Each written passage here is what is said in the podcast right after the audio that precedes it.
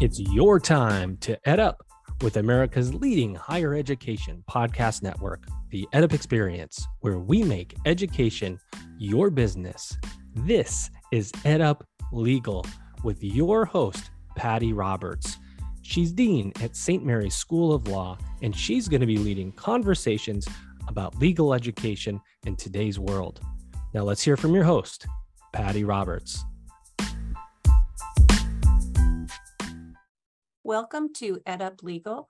I'm Patty Roberts from St. Mary's University School of Law, and today's guest is Dean Madeline M. Landrieu. She's the Dean of Loyola University New Orleans College of Law, which is also her alma mater. She is also the Judge Adrian G. Duplantier Distinguished Professor of Law. Welcome, Dean Landrieu.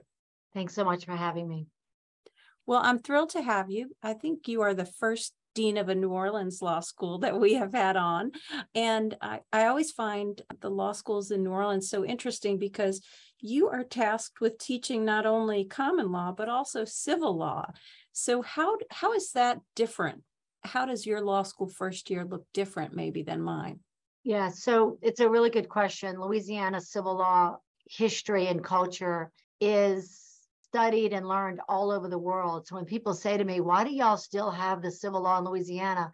You're so limited. I'm like, yes, to Louisiana and the rest of the world. So instead of being modeled after England and you know London, where the common law came from, um, all of the civil law countries around the world share a common tradition with us. So the way it would look different in our first year curriculum is while you teach contracts, we teach what's called obligations and in many respects it's very similar but it the language is a little bit different. Um, obviously we all teach constitutional law we all teach criminal law we all teach most of the curriculum is very similar but it's a lot about vocabulary dif- differences and it's also then about precedent and our codes really govern as opposed to case law interprets the codes but our codes govern so it's a little bit of a different understanding of the way the law, the results are reached. So, so yeah. the rest of us are really the minority when it comes to the world. I, I would say, I would say if you measured us against the world, y'all are in the minority. But the but the thing is, is it's not very hard for a civilian trained lawyer to understand the common law or for a common law lawyer to understand civilian terms. For instance, the statute of limitations in a common law setting we call prescription. And there are different rules about it, but essentially means you have only a certain amount of time to do stuff. Right. you have to know what those times are, right? So there might be some difference in the interruptions and the way that work, but generally it's not very difficult for one scholar to learn the other, or to at least once you ask the question or explained it, you go, ah, that makes sense. Well, and you bring a lot of practical experience to your deanship. You started July 2017, and um, you not only had been in private practice, but also served on the bench for quite some time. Can you tell us a little bit about your path to the deanship and how you landed there and why? Yeah, it's, it's interesting. My students kept saying, we want to set goals for ourselves and we want to be know what we're going to be doing in 20 years. And I said, do y'all think I ever had being a dean on a bucket list? It was not ever not only on a bucket list, it wasn't even in the realm of things that I thought about. When I graduated from law school, I went into private practice. I was a litigator with a firm that was known for just for trying cases. We tried civil law cases. I tried several very high profile criminal cases, but the primary practice area was in general civil law. And I did that for a very long time. And I used to I'm very Catholic. And so I would just pray in gratitude that the political gene in my family had passed me by. You know, I had siblings. my dad was serving in public office. My sister and brother was serving in public office. And then I realized that that gene was just a little bit latent in blooming, right? And so right. In, after about six years of private practice, uh, several people in the community called and asked if I might consider running for an open judgeship on what's our civil district court which is a civil only bench. This bench is a, a point of first entry trial court level bench without criminal jurisdiction or juvenile jurisdiction. It's exclusively civil. So I ran for that seat in 2001 and loved every bit about being a judge and the opportunity to serve in that way. my dad had just retired from an appellate court seat where he'd served for 10 years. And uh, it was a great job. It was a great way to serve. It was a great way to both be in public office service while also adhering to what I love so much, which was the law. My brother and sister had both been legislators and were then moving into sort of executive positions. But it was really great for me. And then I had an opportunity to be elected to the Court of Appeal. And um, when some openings happened on that court, and I took the opportunity to run, both of these were citywide elected positions at large for the city of New Orleans. They weren't districted. So I had a citywide races. Interestingly, my siblings were running. I was, we were all like, we had lots of campaigns going on in my family, but. Oh my goodness. Could you Yeah. use like the same bumper stickers? Yeah, Did we you all share tried. It didn't quite work. It, yeah, it didn't quite work, but we did try to consolidate where we could. There actually was a slogan at one time, an, an opponent's slogan was too many Landrieus. Like there were just too many of us out there, right? To, to defeat one of my siblings. But then you could say, to- not enough, not That, enough. yes, that's what we said. Actually, not enough. So after I served 16 years in total on the bench and was very happy in those roles, both at the trial court and at the appellate court. It's quite an honor to serve in those positions and to write law and understand law and dig deep into the law and to really help people solve really deep problems. I was asked once if I might consider doing a TV thing and I told the producer, I said, if you're really interested in people's real problems and how the law solves them, then I'd be interested in talking to you. But if you're only interested about creating drama and making fun of people, I'm not really interested. And of course, they never called me back. Good for you. And Yeah. yes, we, we know their answer because you're not on TV, right? Yeah, they never quite call me back. So it was an interesting, um, very interesting, very fascinating. And I, it was a great honor for me to do that. And during the whole time of my judicial career, I was attracted to and spent a lot of time engaged in judicial training, the teaching of, the training of, the orienting of judges to the bench. Because many judges come to the bench having been a prosecutor their whole career and now they're going to preside over a civil docket, or they've been a civil lawyer their whole career and now they're going to preside over a criminal docket, or they were a small town lawyer who did successions and donations and now they're going to end up with a major class action. So the Supreme Court asked me and a group of us to put together some judicial training that I was very honored to be a part of. And through that work, I just came to really love teaching. And that little seed sat with me for a while. And then the law school called and said, Hey, we're looking for a dean. And that's kind of when I started thinking about this position. But up until then, it had not occurred to me to be the dean of a law school at all. It just wasn't in my, it wasn't on my path. It wasn't in my thinking.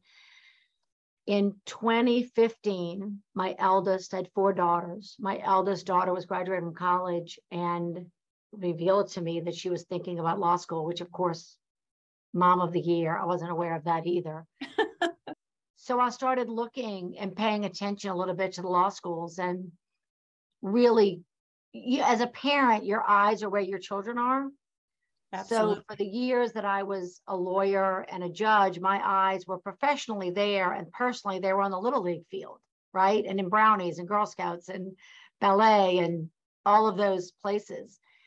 And even though I'd been a very active alum of this law school, my alma mater, I had sort of turned my attention just elsewhere, just by function of there are only so many time, you know, uh, hours in a day. But I was always involved as an alum on the visiting committee, on the alumni board.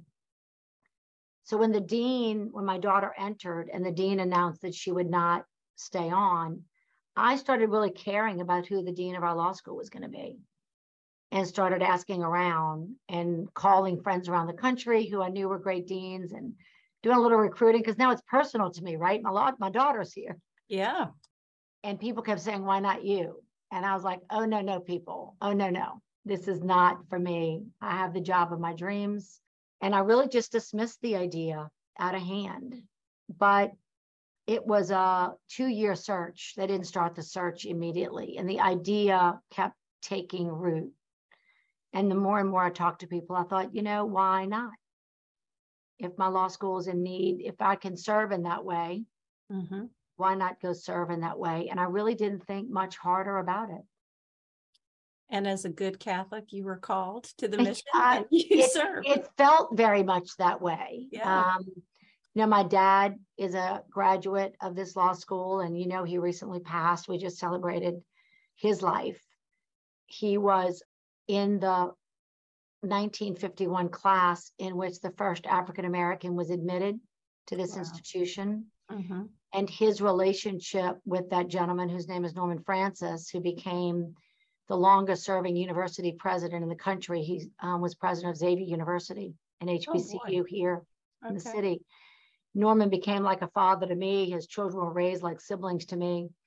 And it was my dad's relationship with Norman and their relationship with Loyola that really inspired both of their lives and all of our lives in public service. And so this university has always held just a very close and dear place in my heart. My parents met here. You know, So all roads Yeah, really all led the roads lead through Loyola. Yes. yes.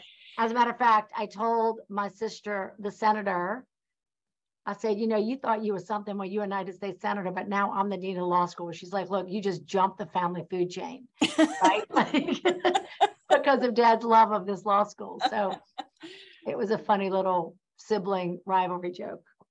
Well, and I'm really interested to ask the following question. You indicated that it was such an honor and really a dream job to be on the bench. But now you're dean of a law school, and I'm interested to see where this position ranks relative to being on the bench.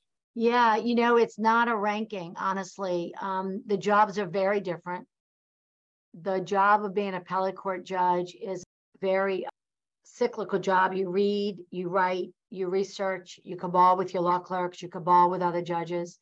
Um, actually, Justice Kagan spoke to the deans a few years ago, and she said the same thing, and I, and I, it resonated with me so greatly.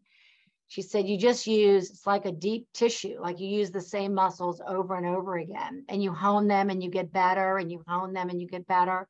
And the issues change, but the practical day to day is the same.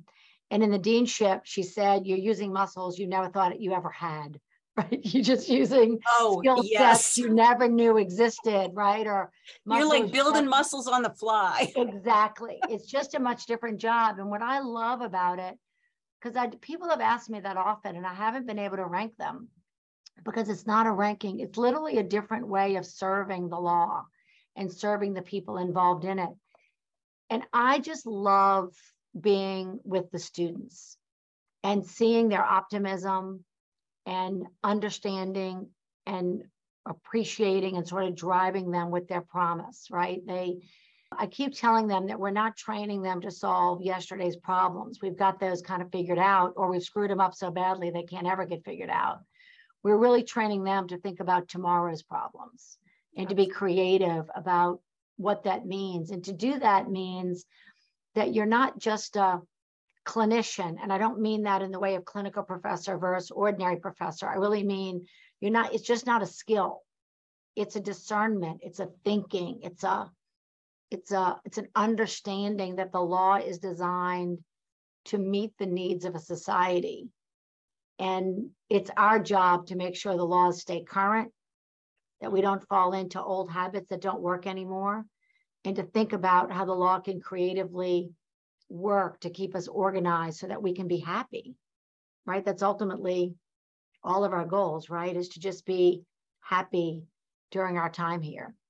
Well, I love hearing you talk about discernment because, of course, uh, we too are a Catholic institution, and and that's a big part of it is helping our students to connect with what their skills um, and passions align with what their vocation is. Um, and it's fun to watch that develop because I, like you, could 20 years ago, there's no way I would have seen where I would go and making them understand that the route can be circuitous, but you can still serve your passions and your purpose. But Yeah, as long as you remain open to where where you're being led. And so and do and my father used to just always say to us, go where you can serve the best. That is great advice.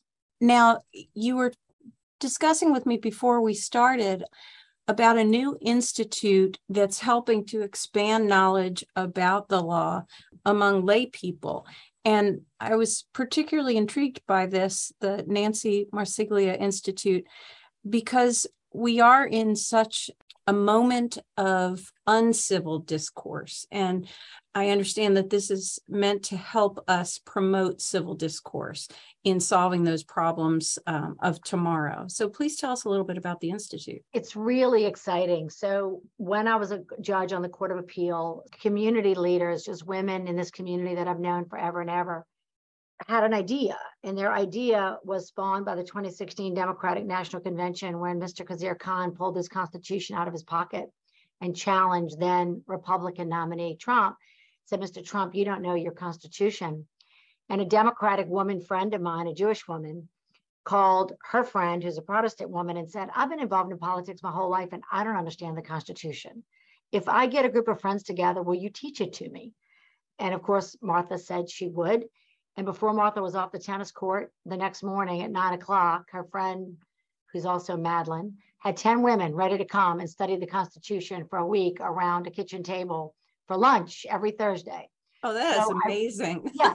So I ran into one of the women and I said, Can I come? And she was like, No, you're a judge. You know too much. You're too smart. You can't come. This is for those of us that don't know anything.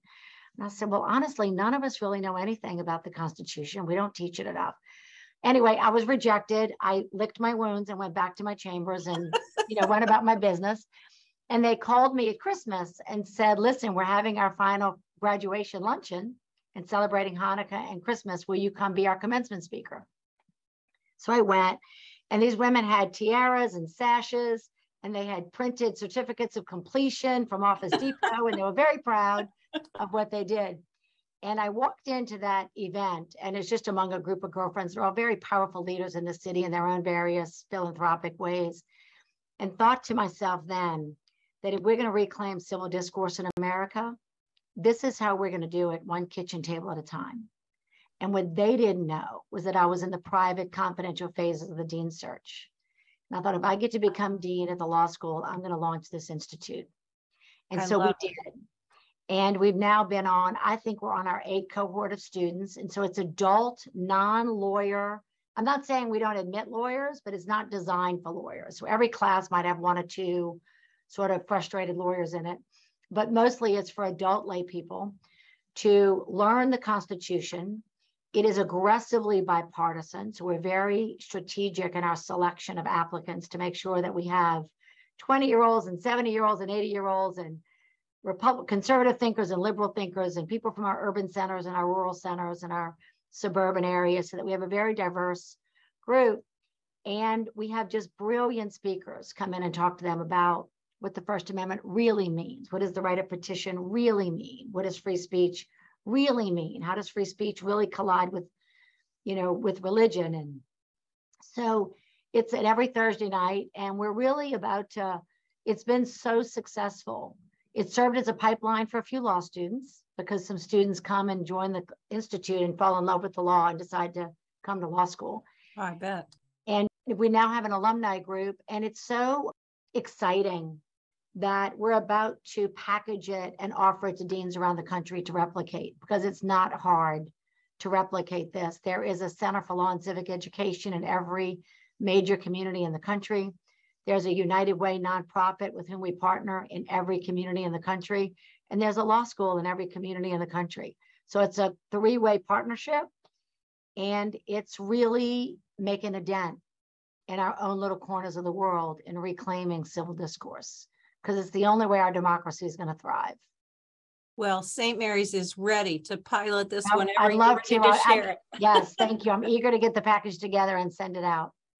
And how large are your cohorts? About 20 to 25 students. You can't have too many because in the end they break up into groups of three. And a funny story, they break up groups of three and they're they're asked a question like Federalist Papers 43, James Madison said, whatever. How does that relate to today's world, to our Constitution? What does it mean for tomorrow? And we actually have three judges who preside over this. In the very first cohort, one of the students was talking about how nervous she was and her lawyer friend was saying would you relax this is kind of like a fake thing like this isn't even really like you're not really getting graded. Like just relax about it. yeah. And the lawyer friend said, but tell me who the judges are. And the student told her, and she said, oh my God, you better go prepare. Because we actually have a US Fifth Circuit judge who presides and a judge on the Eastern District on the federal court and appellate court judge who preside over these you know so they, they do a lot of work. It's like a real hands-on. It's not a being lectured to. So the cohorts are between 20 we try to keep them between 20 and 25 we do one in the fall and one in the spring. And it's been just a remarkable institute to be a part of. We'll launch our next one just this thursday night. Will be the first class. They run essentially with our semesters. Yeah and are they in person when now that we're able to be in person? They are back in person. Good. So we were in person and then we were hybrid and they're now back. They're now back in person, which is very exciting. Well, the whole initiative is very exciting. So bravo to your friend who Yeah, started well- this kitchen table initiative and to you for seeing the the usefulness on a broader scale. Um, I look forward to to seeing the package so we can get Yeah, it. we'll get it out to you guys pretty soon.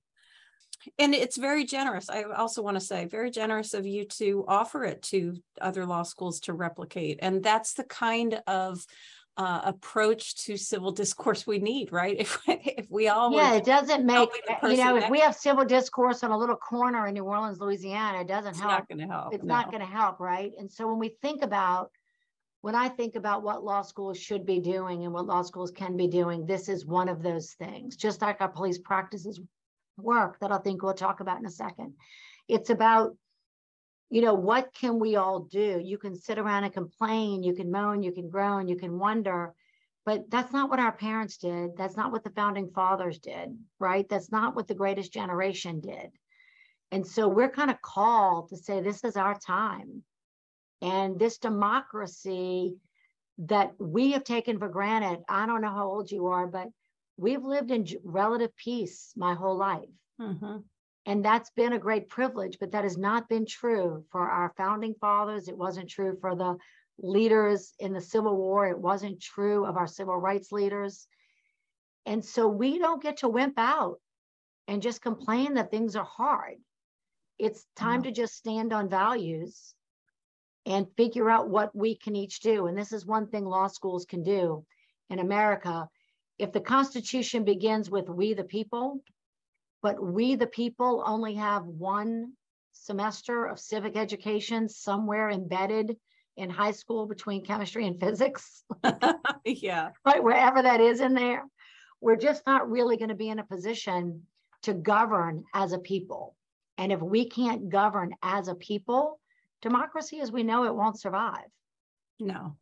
And there is so much criticism, as you indicate. And, you know, being part of the problem, that's the easy part. Being part of the solution, that's more challenging, um, but so much more necessary.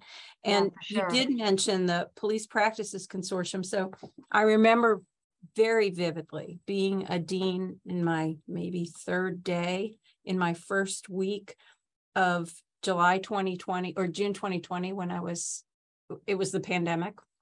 And uh, and George Floyd was murdered. And all the deans were saying, should we make a statement? Here's my statement. And I was seeing all these things come across. And, you know, it was such a time of just absolute heartbreak and and despair um, for all of us who were watching that happen, but especially for our students of color and our communities of color.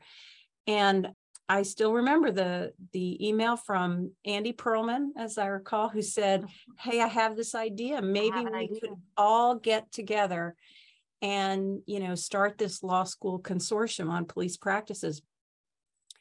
And so there were more than 50 of us who signed up to be part of that initial cohort. And uh, I had the the privilege of working on the nominations committee, and you ended up as chair, and I'm so thrilled. So you are the chair of the American Bar Association Legal Education Police Practices Consortium. And I'd love for you to tell us about that, but also tell us about your own program uh, that partners with the New Orleans Police Department and Loyola's Law School. Yeah, I think actually that partnership was why they asked me to serve. And I was just so honored to do it. I was not in the original cohort. Andy Perlman had the idea, Harry Osowski, you know, several came together and came up with the idea. And then later learned that my law school had already been partnering. And when I use partnering, I mean in a non-legal sense of partnering, right? It's right. not an official partnership. But the police department here in New Orleans, when we were coming out of Hurricane Katrina, it was no secret that the New Orleans Police Department was in a really troubling way. And we learned about all sorts of very difficult decisions and awful things that were happening. And we were now under a federal consent decree. My brother was mayor invited the Department of Justice in. The police department was under a federal consent decree. And coming out of that consent decree, born with rank and file officers, born from rank and file officers and community leaders, began a training called EPIC Ethical Policing is Courageous. And it was designed to give police officers another set of tools that when your partner was using excessive force, the only choices law enforcement had that they were taught was either rat or snitch on your partner, which didn't feel very comfortable. Right. Yeah. Or remain silent, which felt equally uncomfortable. And ethical policing was focused on the science of active bystandership, was to say there's actually a way to be an active bystander and intervene without losing command and control of the scene, right? Because law, you've got to maintain command and control of the scene. So undermining your partner at the scene undermines command and control. So this was a new way of thinking about it. And the New Orleans Police Department just called me and said, we need to have this training. Can we host it at your law school? And this is pre George Floyd's murder. It was mm-hmm. pre the summer of 2020. It's actually two years before that, after Ferguson.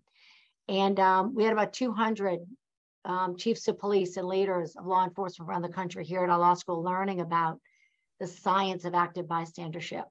So when I learned about the consortium and I shared that, they were like, well, then you you should be chair. I'm like, no, that doesn't really give me authority, but yes, I will. So that has turned into your folks can go look it up. Georgetown has picked it up and it's now able uh, active bystandership for law enforcement. And Georgetown um, has a huge program now where they're training law enforcement all over the country in active bystandership. And had um, Officer Chauvin been trained on EPIC, one of his folks would have walked over and picked up his knee and moved it to the small of George Floyd's back and off of his neck, mm-hmm. right? One of his peers at the scene would have gone in and intervened in a respectful, maintain control, but still maintain the dignity of Mr. Floyd. And it wouldn't have never happened. So we've been doing that with law enforcement here, helping them as needed in the city and offering our law school as a place for them to come train because it's it's more it's not about training how to handcuff or how to restrain or how to arrest it's more about the dignity of people so yeah. when you can be in a different training facility a different space, in a law school space, it feels better. So we've launched a few initiatives. One of them is our police for tomorrow, rather Crescent City Corps, where we're training mid-level leaders about how to be a leader in a law enforcement setting. So those are two initiatives that we've launched here, and we continue to just partner with the department in all ways that they want us to assist them. What you can do as a law school is just lift the department up and share your resources. And there are plenty of resources in law schools to aid your local police departments, mm-hmm. even your university police departments, on how to properly interview victims of sexual assault, how to interview alleged perpetrators of assault. Like there are all sorts of ways that law schools have talent within their faculty and within their student body to lend assistance to law enforcement agencies as they think about how to become better at what they're designed to do, which is public safety. So it's all really about reimagining public safety. It's not about trashing the police or undermining the police or defunding the police, although I know that's a cry. Some, and I understand the defund movement, right? Because it's all about reimagining. So we try very hard in the consortium to offer opportunities for law schools through webinars, through speaker series to expose law schools to opportunities. And then law schools can just kind of like a menu, grab what might work for you and leave what doesn't.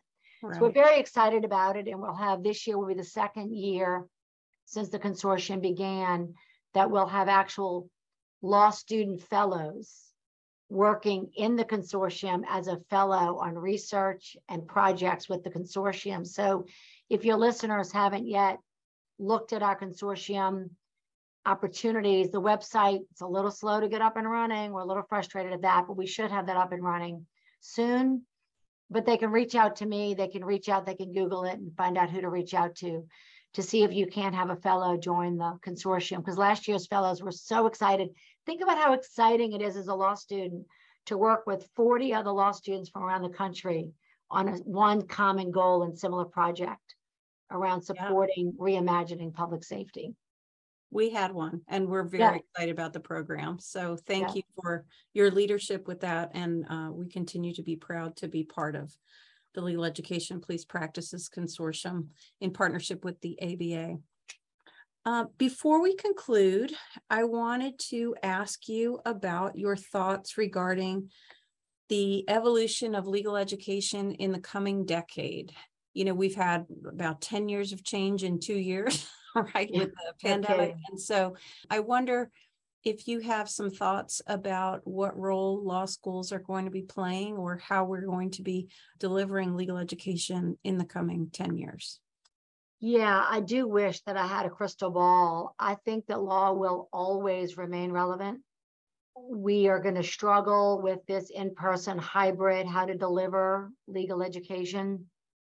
I think we have to think about the hybrid opportunity as an opportunity but not in the place of relationships because it is in the halls where it happens. Yes. If I could take my time and write an article on it, I would, right? It is not, you know, when you click off a Zoom, you're just off and you're away. And some of the richness, I think about my father's own time here at Loyola, where, you know, there was no playbook about how they were going to end segregation and how integration was going to work. And I doubt they could have done it over a computer screen with a click on and click off. It was the times that they spent together thinking and dreaming and experiencing life with one another. I just had an opportunity to visit with Dr. Francis, who is my dad's best friend this week that we've been mourning the loss of my dad. I went out to sit and visit with him because I lost my dad, but he lost his lifelong best friend and partner. And he was sharing with me this story has been shared many times. The first bus trip they took after Norman was admitted to law school, and dad wondering why they hadn't stopped yet to use the bathroom or to get something to eat. And Norman said, Moon, we can't stop anywhere in the South. We're not welcomed. And that was a foreign concept to my dad. He was like, why not? Like, what's the problem? Right. And so it's the relationships that they had and learning to walk in each other's shoes and figuring out the societal problems that existed that they needed to solve. And so I'm really hoping that law schools can hold the in person truth of that, right? Because right. law is about relationships and how we live in community with one another. It's just not the cold facts. There's a reporter, Walter Isaacson, who's a just a famous historian and author, wrote about reporting on my dad in his very young days as a reporter. And um, the chief of police had made an announcement that was contrary to what my father had said they were going to do relative to integration. And this reporter wrote on it, said the administration has changed course. And dad called Walter and he said, You got the story wrong. He said, Mr. Mayor, I got the facts right because your chief of police said it. And dad said, You got the facts right, but you missed the truth. The facts can be right, but the truth is somewhere else, right? And so I think for law schools, I'm an eternal optimist. Mm-hmm. And law schools are about keeping a society organized. That's what laws do. They keep a society organized. Right. And if we're going to keep a society organized in a way that gives dignity to all people, then law students have to be in community with one another. So I think that we're going to use the Zoom or Meetup or whatever hybrid model we want to use to enhance and to enhance law schools, but I'm hoping we understand the importance of relationships as we move forward. It's the only thing that's ever worked. Well, it's an excellent point, and it'll be interesting to see because you're right. The law can't be all transactional. We won't make any progress that way. Yeah.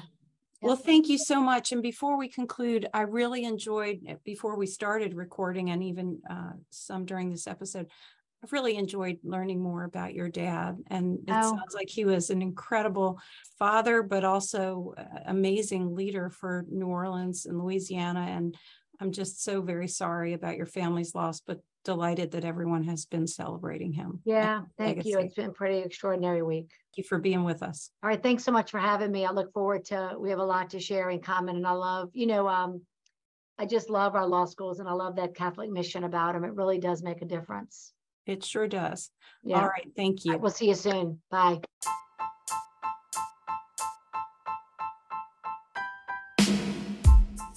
This has been another episode of EdUp Legal with your host, Patty Roberts. EdUp Legal is part of the EdUp Experience podcast network, bringing you the brightest and most influential minds across higher education and beyond. Here at EdUp, we make education your business.